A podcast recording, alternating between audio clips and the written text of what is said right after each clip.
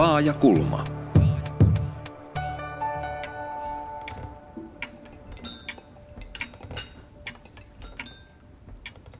Mutta ethän toki saattane kieltää rahalla olevan suuren vallan maailmassa. Jolla on rahaa, sillä on arvoa. Enpä toki veliseni. Visseissä olosuhteissa voi se onneakin luoda. Ja että uskot minun todella olevan sitä mieltä. Lupaan täten Liinalle 25 000 markkaa häälahjaksi. Kumminkin vain yhdellä ehdolla. 25 000. Hei, 25 000. Kuulitko? 25 000 ja 8 000, paljonko ne tekevät yhdessä? En, ensiksikin 20 000, sitten viisi ja kahdeksan on niin paljon kuin kokonaista 33 000. 33 000, se on jotain se. Hei, 33 000. Olenpa onnenpoika. Hei, kaupat ovat siis valmiit. Odotappa vähän nuori mies, minä en ole sanonut vielä ehtoani. Nuo rahat ovat Liinan ainoastaan sillä ehdolla, että hän saa itse valita miehensä. Itse valita. Tiettyä se. Ja Aatamiin hän suostuu. Itsekö valita? Niin, niin, veliseni. Olen yhä vielä sitä mieltä, ettei pelkkä raha voi tosi onnea, eikä siis avio-onneakaan perustaa. Rakkauden tulee olla sen perusteena. Rakkauden. Näin kirjoittaa Emmi Haapanen vuonna 1897 julkaistussa Rahan valtaa huvinäytelmästä. huvinäytelmässä. Ja raha, valta ja turmelus saattaa aika usein edelleenkin näinä päivinä liittyä yhteen. Millaista valtaa tai turmelusta raha voi tuoda Vihreän langan päätoimittaja Riikka Suominen ja journalisti Jari Hanska? Tota, kyllä toi tuosta äske, äskeisestä insertistä, mainio insertti, tuli, tuli ensimmäisenä itse asiassa mieleen kuningas Lear, jossa tota, Lear yrittää ostaa tota, kolmen tyttärensä, tyttärensä suosion. Mutta tota, tämähän on hirveän, hirveän vanha, vanha jotenkin tämä ajatus tästä tota, rahan turmelevasta vaikutuksesta, ja turmelus on ihan mahtava sana, niin tai siis esimerkiksi tämä Dickensin joulutarina, tai onko suomeksi, yksi suomennos on Saiturin joulu, niin siinähän tota, se on tämmöinen klassikko, missä, tota, missä tota, Roope Ankan esikuva itse asiassa tota, on niin innostunut siitä rahasta, että unohtaa kaikki läheiset sitten. Mitä Riikka sanoo? Yhtä lailla jotenkin, tai valtahan on toinen, mikä sitten, mikä tässä oli se, että mikä, mikä turmelee ja, ja sitähän musta me nähdään päivittäin, kun lukee lehteä, niin, niin tämä ehkä vallan turmeleva vaikutus näkyy siellä, näkyy siellä tota, jatkuvasti. Mulla on yöpöydällä kesken kirja Jari Aarniosta, jonka voi ehkä sanoa, että vallan turmeleva vaikutus ilmenee sitten huumekauppana hänen kohdallaan. Mm. Mitä muita esimerkkejä? Jari tuossa mainitsikin jo muutaman, minkälaisia esimerkkejä tulee mieleen kirjallisuudesta tai elokuvista, joissa joko tyypillisesti just tämä raha tai valta, suosio tai huonot tavat tai joku muu asia ihmisen turmelee?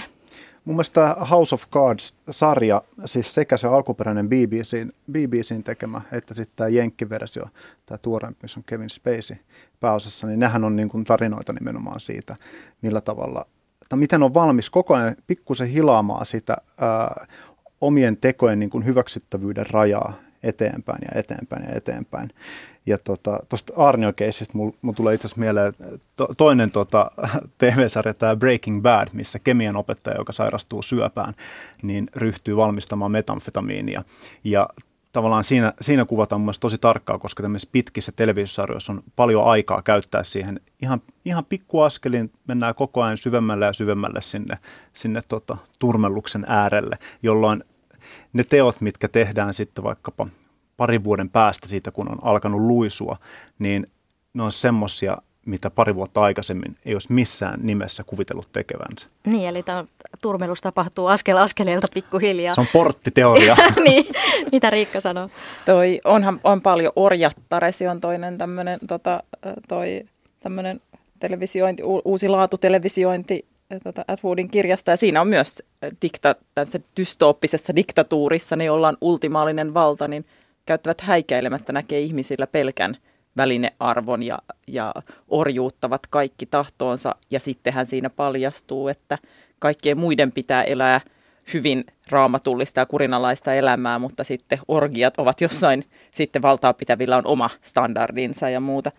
Koneen ruhtinaskirjahan on ehkä myös vähän tällainen, jossa ihminen, joka on hyvin, hyvin menestynyt ja tällainen, niin, niin hänen tämän varjopuolet tulee esiin. Näissä on musta vähän vaikea tietenkin tietää, että sehän on sitten tämmöinen, että onko se valta turmellut, onko siellä joku mielenterveyden ongelma tällaisissa niin kuin asioissa tai mikä, mikä siinä on turmellut tai, tai olisiko, olisiko vaikka Jari Aarni, jos hän olisi ollut jossain muussa ammatissa, niin sitten löytänyt siellä keinot tehdä nämä, vaikka hänelle ei olisi ollut tätä vaikutusvaltaa ja, ja poliisipäällikön asemaa. Hmm. Niin mä luulen, että esimerkiksi raha ja valta voi olla sellaisia, mitkä tuo ihmisistä esiin nämä niin kuin tämmöiset todella ikävät piirteet. Että ne antaa niin kuin mahdollisuuden toteuttaa niitä. Ja etenkin silloin, kun on todella paljon valtaa, niin silloin myös se että ajatus siitä, että ehkä mä en jää tästä kiinni, niin tota, nimenomaan mahdollistaa sitä. Mm. Laajakulmassa pohditaan tänään turmiollisuutta, mikä kaikki meitä ihmisiä voi turmella ja mitä Platon ajatteli vallasta. Minä olen Satu Kivelä ja vieraina ovat Virealangan päätoimittaja Riikka Suominen ja journalisti Jari Hanska. Ja antiikissa kontrollin luovuttaminen haluille ja himoille oli, oli hyvin ongelmallista. Ajateltiin, että jos ihminen juoksee himojen halujen perässä, niin silloin ihminen rakentaa itselleen vääriä luonteenpiirteitä ja ominaisuuksia ja sitä kautta voi päätyä vaikkapa sinne turmiolliselle tiellekin. Toki antiikin Kreikassa naisilla ja orilla ei ollut yhtäläisiä oikeuksia, vapauksia elää ja toteuttaa vaikka turmiollisuutta, kuten vaikka näillä vapailla miehillä. Ähm, filosofian professori Pauliina Remes luonnehtii antiikin ajattelua. Jos teen jonkun niin sanotusti paheellisen teon, pääsen siitä kuin koira veräjästä ja huomaan, että se tuntuu aika kivalta ja, ja tota, tälleenhän voisihan tämä elämä mennä näinkin – niin se tekee vastaavasti luonteeni sellaiseksi, että on mahdollisesti seuraavan kerran toimin taas samalla tavalla. Eli to- toistan sen niin kuin huon, huonon toimintamallin. Ja turmelus jotenkin sanana kuulostaa juuri siltä, että on ikään kuin tällä turmeluksen turmion tiellä, jossa, jossa seuraava paha teko seuraa toistaan. Jos ei nyt yhtä vääjäämättömästi kuin Turmiolan Tommilla tämä yhden pikkasen viinan ottaminen, yhden niin kuin me sanottaisiin, drinkin ottaminen, niin väkisinkin johtaa seuraavan juomiseen, niin ei, ei, ehkä nyt ihan niin, mutta kuitenkin periaatteessa, että, että silloin jos toimin väärin, niin, niin sitten tämän uuden väärän toimen tekeminen ei tunnukaan seuraavan kerralla, seuraavan kerralla niin vaikealta, vaan päinvastoin jotenkin helpommalta tai mahdollisemmalta. Tähän vähän jo tuossa aiemmin viitattiinkin, että, että turmeluksen tie käy pikkuhiljaa askel, askeleelta. Mitä sanotte? Tuossa äh, ihminenhän saa vahvistusta sille, että oliko se mitä minä tein, niin oliko se, oliko se oikein ja ehkä siihen ensimmäisellä kerralla, kun tekee harha-askeleen, niin odottaa, että oikeudenmukaisuuden nimissä, jos nyt ei Jumala heitä kivellä päähän, niin kuitenkin mä jään tästä kiinni tai joku rangaistus seuraa. Kun niin ei käy, niin on insentiivi tehdä se, se uudelleen. Ähm, myös myös ihmisiä, joilla on paljon valtaa. Musta valtaan liittyy se, että suhun on, siihen liittyy se, että sulla on vähän, sussa on vähän kontrollia. Sua ei kontrolloida. Vallassa olevan ihmisen elämä on vapaata. Siihen liittyy aika suuri tila ja vapaus tehdä omia ratkaisuja, joista osa voi olla moraalisesti oikeampia kuin toiset. Eli, eli siellä tavallaan vapa, vallassa olevalla on vapaus te, otta, tehdä turmiollisia valintoja. Ja, ja sen tavallaan musta ihan, ihan huomaa omassa ö, omassa vaikka työpolussaan.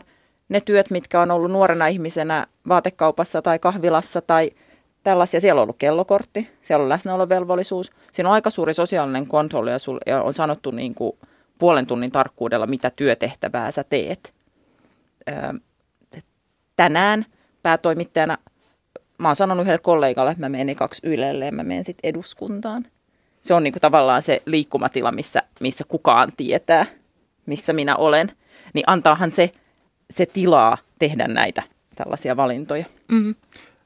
Todistan Riikka sun työkavereille nyt tässä, että olet todella täällä. Tämän voi myös tarkistaa sitä areenasta, voit laittaa linkata, ja että olit paikalla. listoista käy sitten ilmi, että oletko käynyt myös siellä tämän ohjelman jälkeen. On nopea, ne tuhotaan illalla. Niin aivan, totta. Täytyy laittaa, laittakaapas nyt sieltä langalta, langalta tuota tietopyynnöt vetämään. Mm. Mutta äh, joo, toi, liittyy vähän tuohon Turmiolan Tommiin ja tuohon niin moraalikäsitykseen, että, että se yksikin viinatippa on pahasta ja että se, voi jo, että se johtaa niin kuin siihen kierteeseen.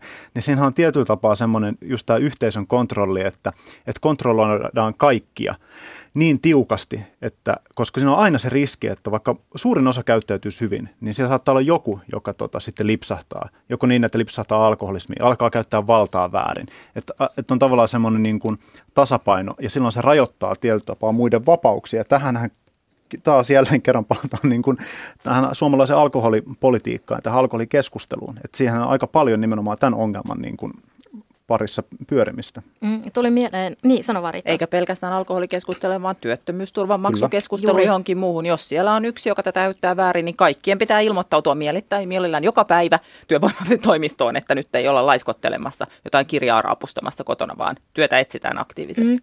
Eikä ajatella myöskään, mitenkään negatiivisesti, koska sekin, siis ajatteleminenkin voi olla rikos.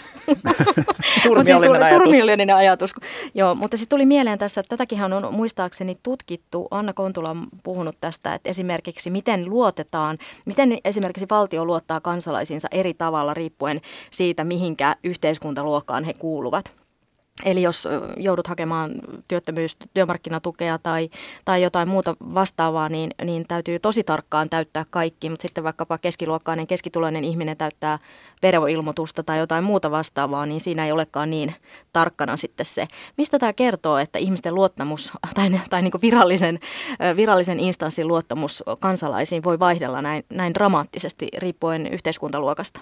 Mä luulen, että, että tässä on niin kuin Mä en usko se, että me ollaan menossa jotenkin yhteiskuntana jotenkin lineaarista polkua pitkin jotain liberaalia demokratiaa, vaan tämä on tämmöistä niin kuin hirveän isoa aaltoliikettä. Ja nythän tässä haiskahtaa tässä tämän, tämänhetkisessä esimerkiksi työttömiä käsittelevässä keskustelussa tai työttömyyttä käsittelevässä keskustelussa semmoiset tosi ikävät kaiut ajalta, jolloin meillä on esimerkiksi siir- ää, irtolaislainsäädäntöä, että tota, et millä tavalla niin kuin ihmisen, jo, jolla, jolla ei ole työtä, niin kohdellaan. Että voidaanko ottaa, että on aikanaan voinut ottaa ihmiset niin kuin haltuun kadulta, että, että todistapa nyt, mitä sä täällä oikein toimitat, että sä täällä vaan kulje, kuljeskelet.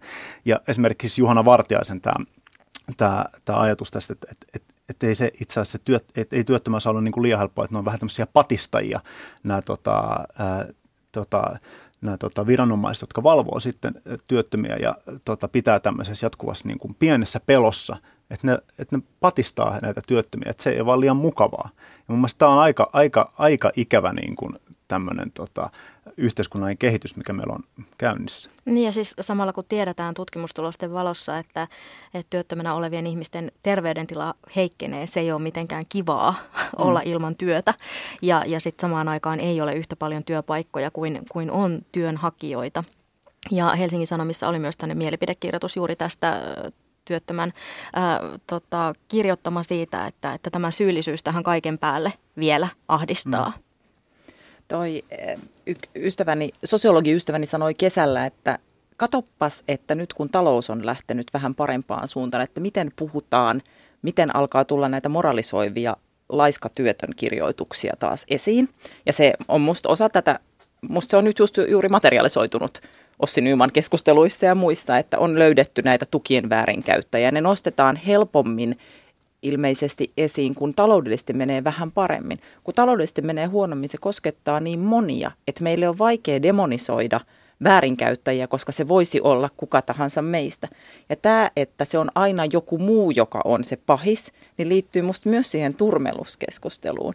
Että, että mä aloin heti, kun tämä aihe tuli esiin, niin mä heti aloin miettiä, että joo, se Romania di, sota niin, tota niin, diktaattori Elena Ceausescu, sen puolisot, sehän oli semmoinen kauhea turmeltunut daami ja osteli kenkiä valtion rahoilla ja, ja jotenkin tota, se oli Filippiinien diktaattorin puoliso, joka osteli kenkiä. Mutta mut tavallaan, että aina niin se on joku diktaattori kaukaisessa maassa, joka on Kaukana. se turmeltunut, tai sitten se on vähintään Björn Wahlroos, tai se on joku niin kuin, Tosi, tosi kaukana Se on oleva. kaukana ja se on aina minusta paljon ylempänä sitten se oikein turmeltunut tyyppi.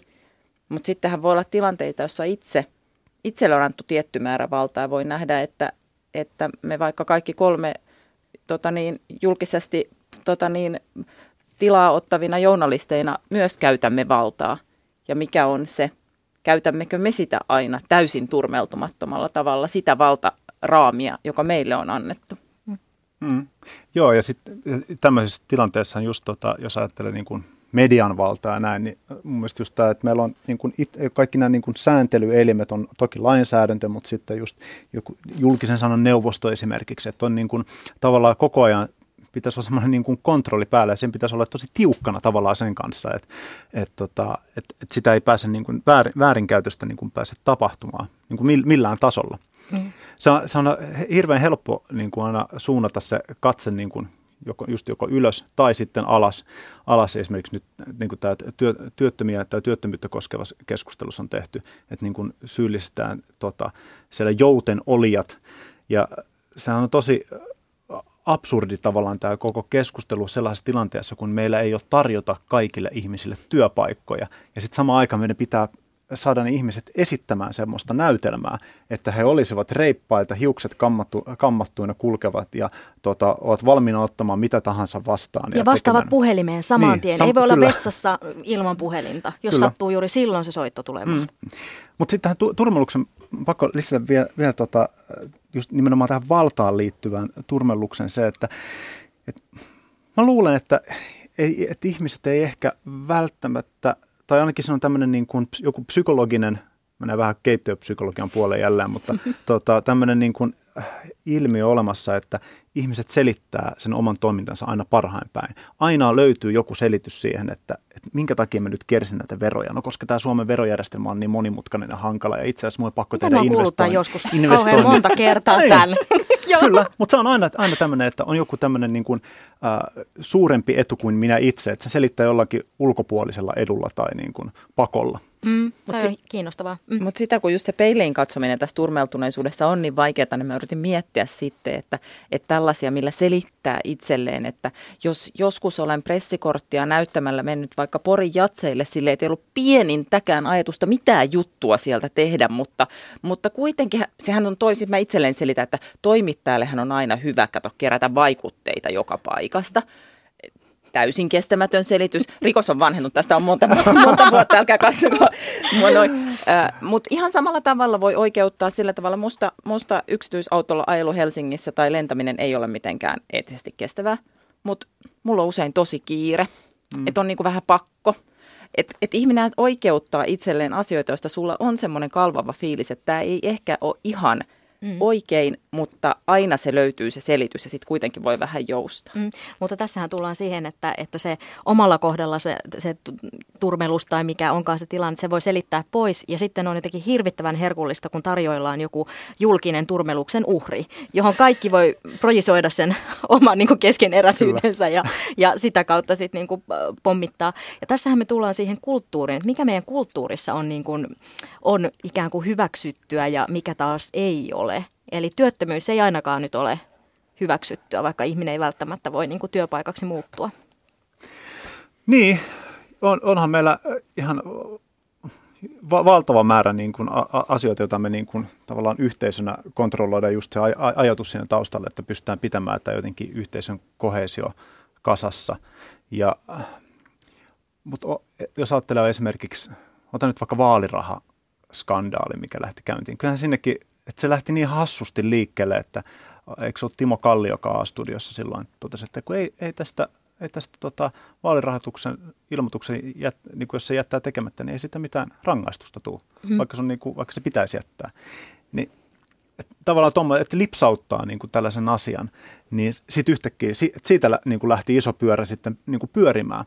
Ja että, että tämmöiset niin kuin, vaivihkaiset paljastukset saattaa olla, olla, olla sitten sellaisia, jotka niin kuin ja niin kuin laittaa niin kuin isot pyörät liikkeelle.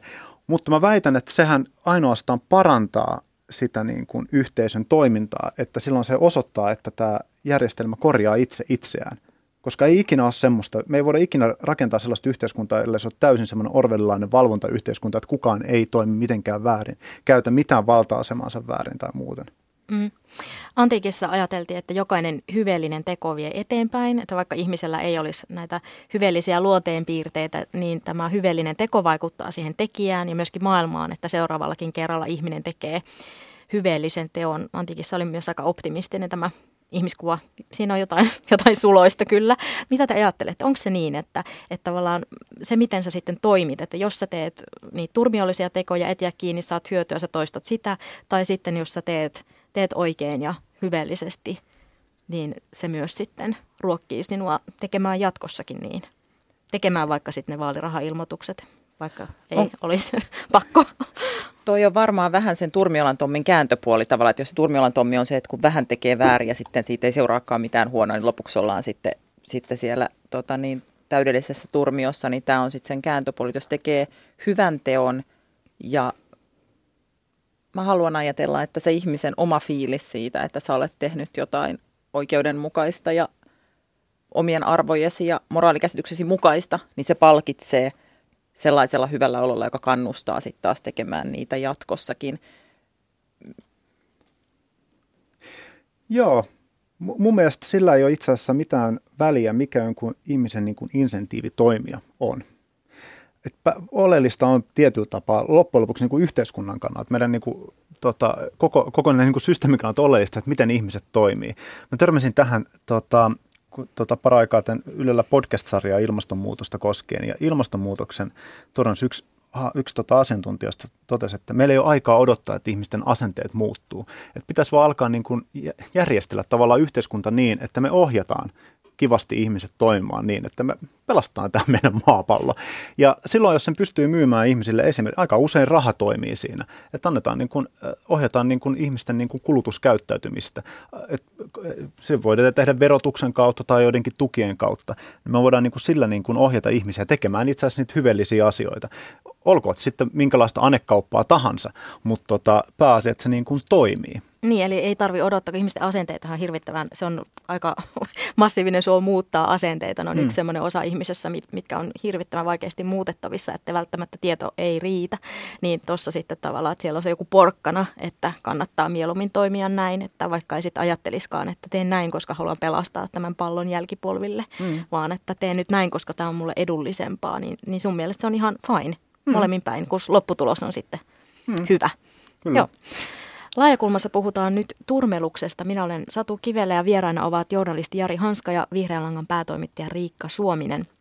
Kaikki ollaan varmaan kuultu tämä sanonta, valta turmelee, ja se pitää kutinsa ihan tutkimustenkin valossa. Valta muuttaa ihmisen käytöstä tavalla, jota voi verrata aivovaurion seurauksiin. Näin on todennut Berkeleyn yliopiston psykologian professori Das Keltner pitkäaikaisten tutkimusten perusteella. Siis valta muuttaa ihmisen käytöstä tavalla, jota voi verrata aivovaurion seurauksiin. Täytyy myöntää, että kun tämän luin, niin, niin melkein meni kahvit väärään kurkkuun. Siis aika hurjaa, vai mitä? Mulle tulee tuosta yksi, yksi esimerkki mieleen, jota kun kysyit näitä tämmöisiä teoksia, missä, missä on turmelusta käsitelty, niin on semmoinen ruotsalainen äh, dokumentaarinen kirja, jonka nimi on Kapteeni Leninki suomeksi. Se kertoo poli, ruotsalaisen poliisi, poliisikoulun rehtorista ja läänin poliisimestarista, joka kävi luennoimassa erilaisille yleisöille tasa-arvon tärkeydestä. Vapaa-ajallaan hän tota, joukkoraiskasi nuoria naisia. Ja, ja sitten mä mietin, ottaakseni, voiko tämän ottaa esimerkiksi, koska tässähän nyt on niin kyse siis todella häiriintyneestä ihmisestä, eikä vain val, ehkä vallan turmelemasta. Mutta sitten kun sanot tämän aivovaurio-esimerkin, niin tavallaan, että, että se valta ja sellainen mm, vahvistus, mitä saat kaikella tavalla vallassa oleva ihminen saa ympäristöltään, niin se voi niksauttaa aivot aika monenlaiseen asentoon. Mm. Joo, tuosta on nyt niin kuin paljastunut näitä, näitä niin kuin karmivia esimerkkejä. Tota, esimerkiksi on paljon puhuttu niin kuin Hollywoodissa tästä tota, hyväksikäyttöskandaaleista, tämä Weinsteinin tapaus. Sitten aikaisemmin oli tämä Bill Cosbyn keissi. BBC oli tämä, tota, tämä Jimmy Saville, joka oli siis la, lapsia tota noin, niin, käyttänyt hyväkseen ties kuinka kauan. Ja tämmöiset niin kuin, on pysynyt koko ajan salassa. Hirveän moni ihminen on tiennyt niistä, mutta se järjestelmä ei toimi, että ihminen, joka on niin, niin, paljon, niin korkealla hierarkiassa, niin sitä on hirveän vaikea lähteä, etenkin jos on itse niin kuin alisteisessa suhteessa tähän vallankäyttäjään, niin on hirveän vaikea lähteä purkamaan. Mm. Ja näissä jotenkin kaikissa melkein aina uhri nimenomaan yhdistää se, että uhri on alisteisessa asemassa. Ne uhrit ovat semmoisessa statushierarkiassa meidän yhteiskunnassa aina tosi paljon alempana. Mm. Ja heillä on kaikki syyt, että heidän on vaikea tuoda sitä väärinkäytöksiä esiin. Ja jos he tuo, niin heitä ei välttämättä uskota. Mm. mm. Ja tämä on ehkä se, mistä tämä niin kuin juontaa tämä, että kaikki valta turmelee aina. absoluuttinen valta turmelee absoluuttisesti. Et siinä, on, siinä on joku tämmöinen. Mulla oli kiinnostava kokemus aikanaan. Mä olin ku, tasan kuusi vuotta sitten tota, eduskunnassa duunissa. Mä olin Haaviston Pekan avustajana tota, ennen presidentinvaaleja, semmoisen vajaan vuoden pätkän. Niin se on kun seurasi niin kuin sisältäpäin eduskunnan toimintaa, niin kyllä aika nopeasti ja itse siitä ajatuksesta kiinni, että, että tämähän on ihan että on kaikki tosi mukavia ihmisiä ja tämähän on niin kuin kiva, että, että tosi, ikävä niin kuin olla jotenkin hankala. Niin kuin mikä toimittajana taas jo, niin kuin se työ on olla sitä, että Kysyä ottaa, niin, olla kriittinen, mm. selvittää totuus ja, tai niin kuin päästä niin lähelle totuutta kuin mahdollista ja tuoda se niin kuin julki ja esittää ikäviä kysymyksiä. Niin tavallaan mä ymmärrän sen, niin kuin, että miten se, että on koko ajan tekemisissä niiden ihmisten kanssa, joita pitäisi, joihin pitäisi suhtautua kriittisesti. Että miten nopeasti se alkaa niin kuin, ää, nakertaa jotenkin, koska haluaa niin kuin, se on ikävää olla ikävä. Tietyllä tapaa ikävä pilata juhla. niin, vaikka sitten se on välttämätöntä niin, kyllä. demokratian ja sananvapauden ja kaiken, kaiken kannalta.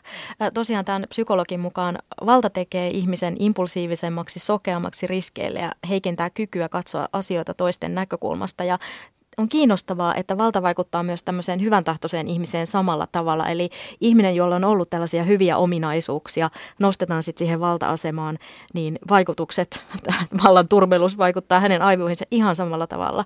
Niin mitä tämmöisestä voi seurata ja minkälaisia esimerkkejä tulee mieleen? Tästä minusta on ihan tosi, tosi kiinnostavaa on sellainen psykologinen koe, joka on tehty, missä koehenkilöt pelasivat monopolia. Niillä oli eri määrä rahaa. Toisella oli tosi paljon enemmän rahaa kuin ne aloitti ja toisella oli paljon vähemmän. Ja kun pelin kulkiessa sitten siellä oli aluksi paljon rahaa, niin voitti. Niin hän selitti sen sitten tässä kokeessa itselle ja muille sille, mähän pelasin tosi hyvin. Niin tämä mun mielestä selittää tosi paljon sitä, sitä vallan korruptoivaa vaikutusta tavallaan. Että sitten kun sä oot vahvoilla ja sulla menee hyvin, niin onko siinä riski, että alkaa nähdä itsensä yli-ihmisenä? Varmaan tämmöinen täysin niin kuin överi esimerkkihän tästä on Donald Trump, mm. ö, joka selittää oman erinomaisuutensa sillä, että hän on hyvin rikas. Joku Irvi Leuka on sanonut, että hän on perinnyt niin paljon rahaa, että jos hän olisi pistänyt tavalliselle tuottotilille, niin olisi, hän olisi yhtä rikas. Edelleen, Mutta omasta niin. mielestään hän on täysin yliinhimillisellä erinomaisuudellaan Saanut saavuttanut tämän kaiken. Ja sitähän me varmaan, sitähän, sitähän yhteiskunnassa hyvin pärjäävä ihminen helposti ehkä alkaa selittää, että koska minä olen niin – nähnyt paljon vaivaa, olen hyvä, niin minulle kuuluu tämä positioni ja ehkä minulle kuuluu jotain sellaisia erityisoikeuksia, mitä kaikille muille ei kuulu. Eli taas tämä ihmisen äh, pettämätön logiikka ja selittely siinä, että miten, miten on erinomaisempi kuin muut, vaikka siinä totta kai aina vaikuttaa ympäristö ja, ja kaikki muutkin asiat kuin, kuin vain se ihmisen yksilön oma erinomaisuus. Mm. Ja näitä esimerkkejä on musta lehdessä ihan joka päivä. Valtakunnan syyttäjä on parhaillaan syytteessä siitä, että hän on ollut esteellinen, hän on suosinut veljeään. Hän ihan varmasti tuntee Suomen lain ihan tosi hyvin. Mutta sitten ajatteli kuitenkin, että hän pystyy, hän pystyy arvioimaan, että onko hän nyt tässä jäävi vai ei, koska hänellä on ehkä jotain erityisominaisuuksia.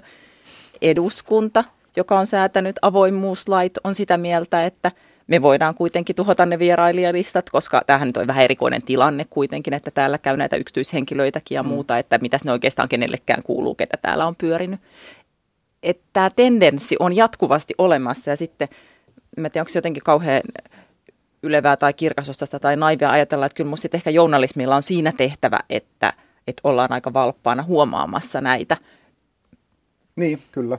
Ja nimenomaan pitäisi olla valppaana huomaamassa niin kuin, mun mielestä aina ole, kiinnostavampaa on ää, yksilön, niin kuin, ei, ei niinkään yksilön toiminta, että oliko joku Ossi nyt, tuota, kirjoittiko hän kirjan työttömänä ollessaan vai ei, vaan että miten niin kuin järjestelmät toimii. Samaan aikaan unohdetaan esimerkiksi työttömyyskeskustelussa se, että meillä on sosiaalitukien ja etuuksien tuota, alikäyttö, alikäyttö on paljon mm. suurempi ongelma, jolloin nämä ihmiset on niin kuin vielä syvemmissä ongelmissa, koska ne ei tiedä, että mihin kaikkeen on edes oikeutettuja.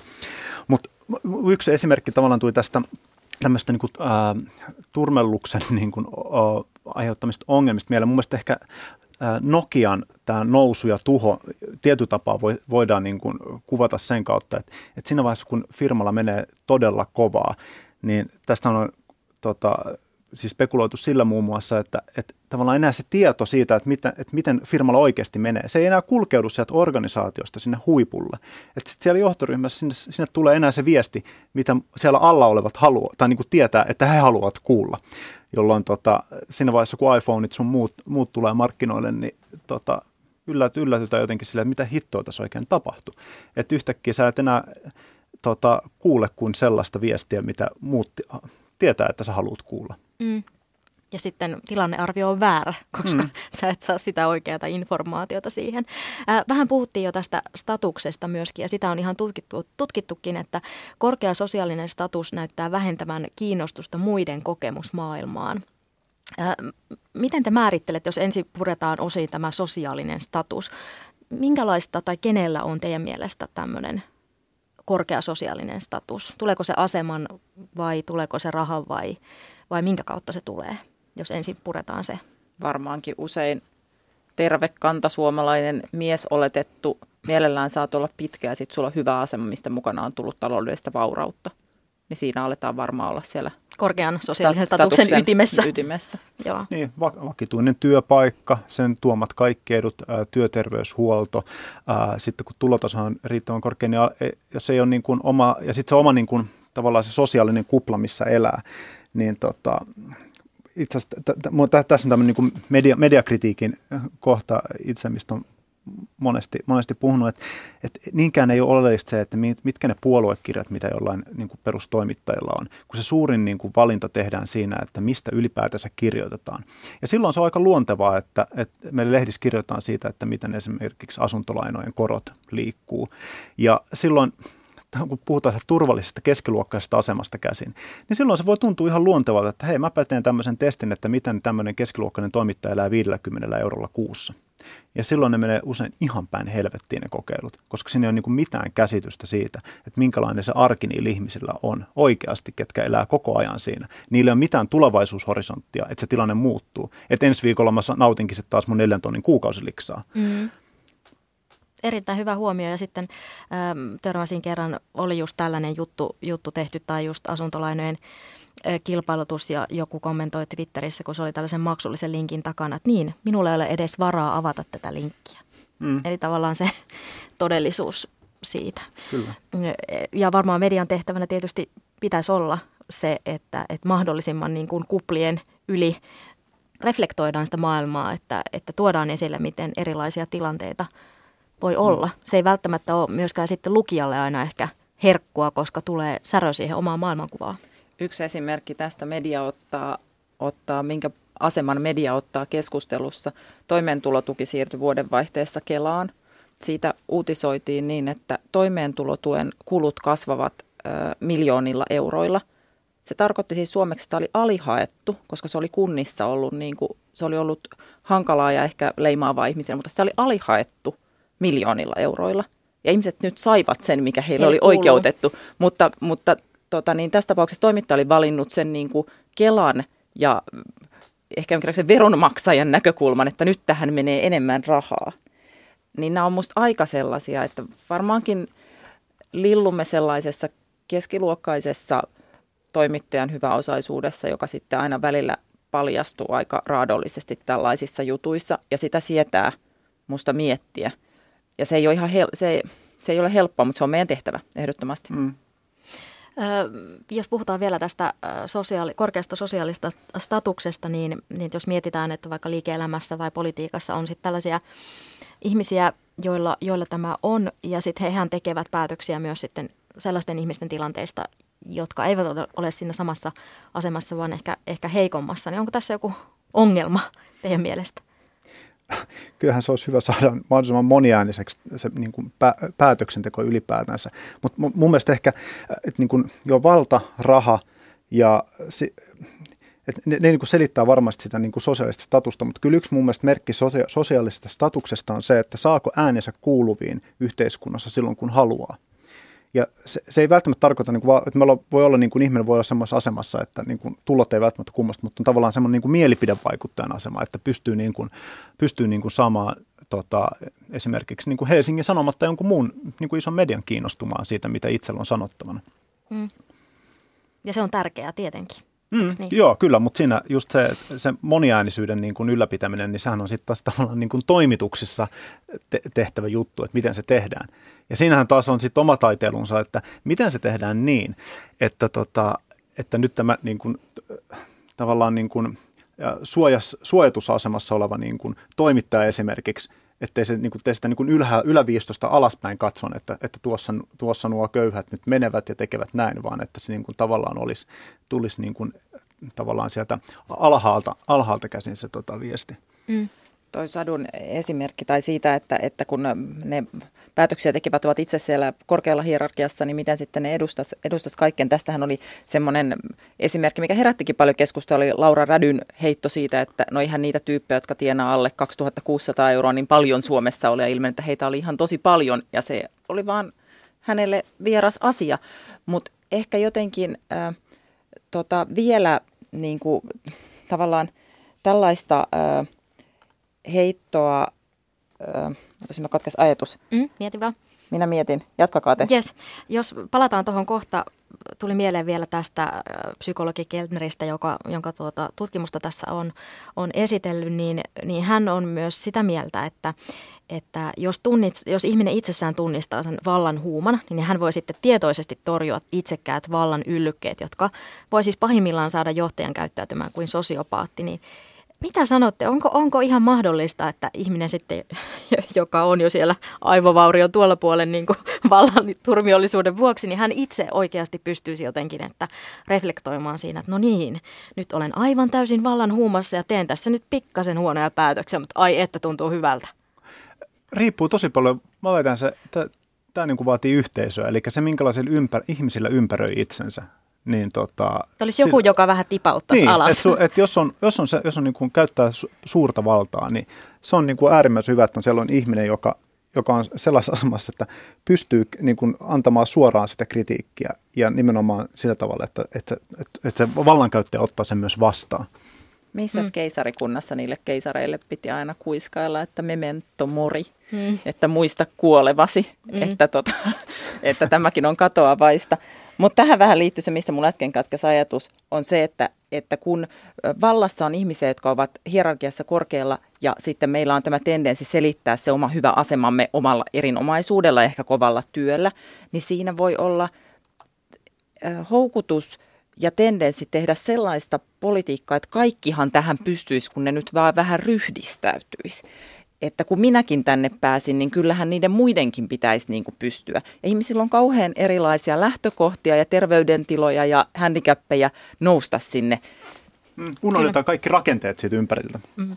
Vallan turmelevaa vaikutusta pohdittiin jo antiikin Kreikan filosofien toimesta. Tutkija Pauliina Remes. Platonin ajattelussa on aika keskeistä tämä ajatus siitä vallasta ja mitä se ihmiselle tekee, kun hän toisaalta ajattelee, että, että, että joiden jonkunlaisten asiantuntijoiden tai filosofikuninkaiden pitäisi, niillä pitäisi olla jotain sanottavaa yhteisöllisiin päätöksiin ja sen takia tässä valtiodialogissa ehdottaa tämmöistä ajatusleikkiä, että minkälainen olisi yhteiskunta, jota he hallitsevat. Niin hän joutuu kamppailemaan tämän ajatuksen kanssa, että mitä, mitä, onko niin, että, että kaikenlaiset yhteiskunnat jotenkin degeneroituvat sitten jo, jo, ja, ja miten, miten voitaisiin päästä semmoiseen tilanteeseen, että, että yhteisössä ei kävisi niin, että tämä valta jotenkin turmelee. Ja, ja eh, lyhykäisesti yksi vastaus, jonka hän yrittää siinä antaa, on se, että siihen tavallaan valikoituu sellaiset ihmiset, jotka ei todellakaan ole sitä valtaa halunneet. Päinvastoin he ymmärtävät ikään kuin maailmaa jo niin hyvin ja koko kosmosta ja yhteiskuntaa, ihmisyyttä, ihmisten ja yhteisöjen olennaisia piirteitä, että he eivät itse asiassa valta, lainkaan haluaisi tätä valtaa ja heidät joudutaan puoli pakottamaan hallintatehtävään. Se on parempi kuin se, että, että ihmiset, jotka tietävät vähemmän, niin, niin hoitavat niitä tehtäviä. Antiikin Kreikassa naisilla ja orilla ei ollut yhtäläisiä oikeuksia elellä vapaana, vapaana kansalaisena, joten yhteiskunnan kehittämisen näkökulma oli jo silloin puutteellinen ja mietittiin sitten antiikissa tätä viisaan luokan kasvattamista. Onko mahdollista, että voidaan kasvattaa sellaiset ihmiset, että, että se turmelus ei välky siellä, vaikka sitten saisikin asemaa ja valtaa? Joo, siis tämä on mun mielestä kohtalaisen perversi ajatus. Tähän on siis tämmöinen niin kuin teknokraattinen fantasia, että meillä olisi tämmöinen niin kuin älymystö, joka johtaisi. Ja tähän samalla sisältyy todella vaarallinen ajatus siitä, että meillä olisi jotain sellaista, sellaista niin kuin syvää asiantuntijatietoa, jonka varassa pelkästään toimivalla, toimimalla me voitaisiin lähestulkoon laittaa tekoäly niin kuin vaan ruksuttamaan meille niin kuin se, että mikä on hyvä niin kuin yhteis, yhteinen hyvä. Ja tätä yhteistä hyvää käytetään tosi paljon politiikassa. Esimerkiksi kokoomus on käyttänyt, että, että tota, he, niin kuin tekee, niin kuin, he on niin kuin kaikkien puolella ja ajattelee yhteiskunnan kokonaisetua. Se on tärkeä sanapari. Mutta tota, silloin me piilotetaan kaikki meidän ideologiat. Ja se on mun mielestä vaarallista, että me lähdetään niitä piilottamaan ja poistamaan niin kuin politiikka politiikasta, koska mä väitän, että toimivin tapa on se, että meillä on mahdollisimman toimiva demokratia. Se on niin kuin mun paras, paras huonoista ratkaisuista tähän asti tähän kysymykseen. Musta tavallaan politiikassa, että, että kyllä, se, niin kuin, kyllä ne säännölliset vaalit musta suojelee meitä pahimmilta ylilyönneiltä. Kyllä. Ja sen takia ehkä itse ajattelisin, että, että yritysmaailmasta jossain muualla, missä ei ole tätä demokraattista vaihtuvuutta, mikä politiikassa on, niin tämmöinen vallan väärinkäyttö voi ehkä mennä pidemmälle. Laajakulman yhteistyökumppanina on syksyllä filosofinen aikakauslehti niin, että näin. Ja tällä viikolla niin, että näin lehti tarjoaa luettavaksi Paul Erik Korvelan kirjoittaman artikkelin, jonka nimi on Katumuksen voima. Ja kannattaa käydä lukemassa. Siellä kirjoitetaan muun muassa, että Machiavelli ke- kehottaa ehkä aidostikin katumukseen, mutta Saaran todellinen sanoma on siinä, että tekoja, joiden vuoksi täytyy katua, niin katumusta osoittaa, niin voi suhteellisen huoletta tehdä, koska niistä selviää katumalla. Linkki artikkeliin on Laikumman ohjelmasivuilla Yle Areenassa, kannattaa käydä lukemassa. Ja antiikin Kreikassa ajateltiin tosiaan, että hyvien luonteenpiirteiden rakentaminen tulisi aloittaa mahdollisimman varhain lapsuudessa. Tutkija Pauliina Remes. Antiikin filosofit huomioi niin Platon kuin Aristoleskin, että miten lapset pihaleikeissään niin pyrkivät kuitenkin sovittelemaan ja, ja tota, to, jotain oikeudenmukaisuutta, alkeellista sellaista toteuttamaan. Ja ja siinä yhteisössä elämään niin, ettei kenellekään tulisi kovin paha mieli, niin kyllähän tällaisia toimintatapoja ja toiminta ikään kuin luonteen piirteitä näkyy hyvin varhaisessa vaiheessa ihmisessä. Että sitten on tietysti kysymys, että minkälainen yhteiskunta rakennetaan jotta, ja koulutusjärjestelmä, jotta, jotta se monimuotoisuus pysyisi eikä, eikä muuttuisi, eikä, eikä vain joitain näistä, kuten esimerkiksi hyödyntavuttelu, niin niin pidettäisiin hyvänä ja eikä annettaisi sellaista viestiä lapselle, että, että maailmassa pärjääminen edellyttää pelkästään tätä, että hinnalla millä hyvänsä omaa hyötyä kohti. Niin, ei, ei sitä viestiä lapsille, että hinnalla millä hyvänsä omaa hyötyä kohti. Ja tässä tällä viikolla tuli amerikkalaistutkimus. Me ollaan muuten oltu nyt amerikkalaisten, suomalaiset siis suuren kiinnostuksen kohteena, koska ollaan oltu osana myös tällaista tutkimusta, jossa kävi ilmi, että siis psykologian tutkijat kar- kartoittivat empatiaa verkkokyselyillä ja vastaajia kertyi yli 100 000. Ja Suomi sai tässä 63 maan vertailussa kuudenneksi kehnoimmat empatiapisteet. Musta tämä liittyy siihen samaan monopoliesimerkkiin, että me ollaan, siitä, me ollaan se maailman tota niin, nykysuomalaiset se, se monopolin pelaaja, joka sai paljon rahaa pelin alussa ja sitten me ollaan sitä mieltä, että me ollaan vaan niin kauhean erinomaisia, että siksi meillä menee hyvin, että siksi täällä ei ole nälänhätää tai, tai kuivuutta tai tulvaa tai sotaa, että huolehtikaa muut kanssa itsestänne ja kirikää meidät, niin, niin sitten tavataan maalissa ja eikä tajuta sitä, että me ollaan lähetty semmoisesta kultapossukerhosta. Joo, ja sitten kun tota vielä hyödynnetään poliittisena voimana, mikä näkyy, on näkynyt tässä talouskriisin aikana. Esimerkiksi, että miten kreikkalaista on puhuttu, että se on niin kuin kansakuntana laiskaa, saamatonta. Ne on ansainnut sen koko niin kuin taloudellisen katastrofin, mikä sitä maata on kohdannut ja unohdetaan kokonaan tämä meidän tota, valuuttajärjestelmän rakenteet ja kaikki nämä niin kuin, globaalit, globaalit toimijat ja pankkien roolit ja kaikki muu siitä, niin me tavallaan syyllistetään sitten kokonaisia kansakuntia laiskoiksi, niin tota, että onhan, että kyllä, kyllähän se varmasti niin kuin, tämmöinen niin kuin epäempaattisuus voi hyvin silloin, kun sitä ruokitaan. Mm. Suomessakin on tätä empatiaa tutkittu. Helsingin yliopiston Compassion-hankkeessa on käynyt ilmi, että myötätuntoisissa työpaikoissa ihmiset voi paremmin ja yllätys, yllätys, tämä näkyy myös siinä talouden tuloksessa. Eli tehdään enemmän myös rahaa. Niin missä vaiheessa tämä, riittääkö tämä motivoimaan sitten homoekonomikuksen siihen, että, että voitaisiin olla myötätuntoisempia. Ei, onneksi Suomessa tehdään jatkuvasti myös myötätuntoisia, hyviä, empaattisia asioita toisia kohtaan. Siinä musta eniten motivoi se hyvä mieli, joka siitä tulee. Mm, kyllä, samaa mieltä. Okei, uskotaan. Me ollaan laajakulmassa puhuttu tänään turmeluksesta Riikka Suomisen ja Jari Hanskan kanssa. Satu Kivelä kiittää ja otetaan tähän loppuun ajatus Platonilta. Jos et koskaan ole ollut palvelija, sinusta ei koskaan voi tulla kehuttavaa isäntää. Laajakulma myös Yle Areenassa.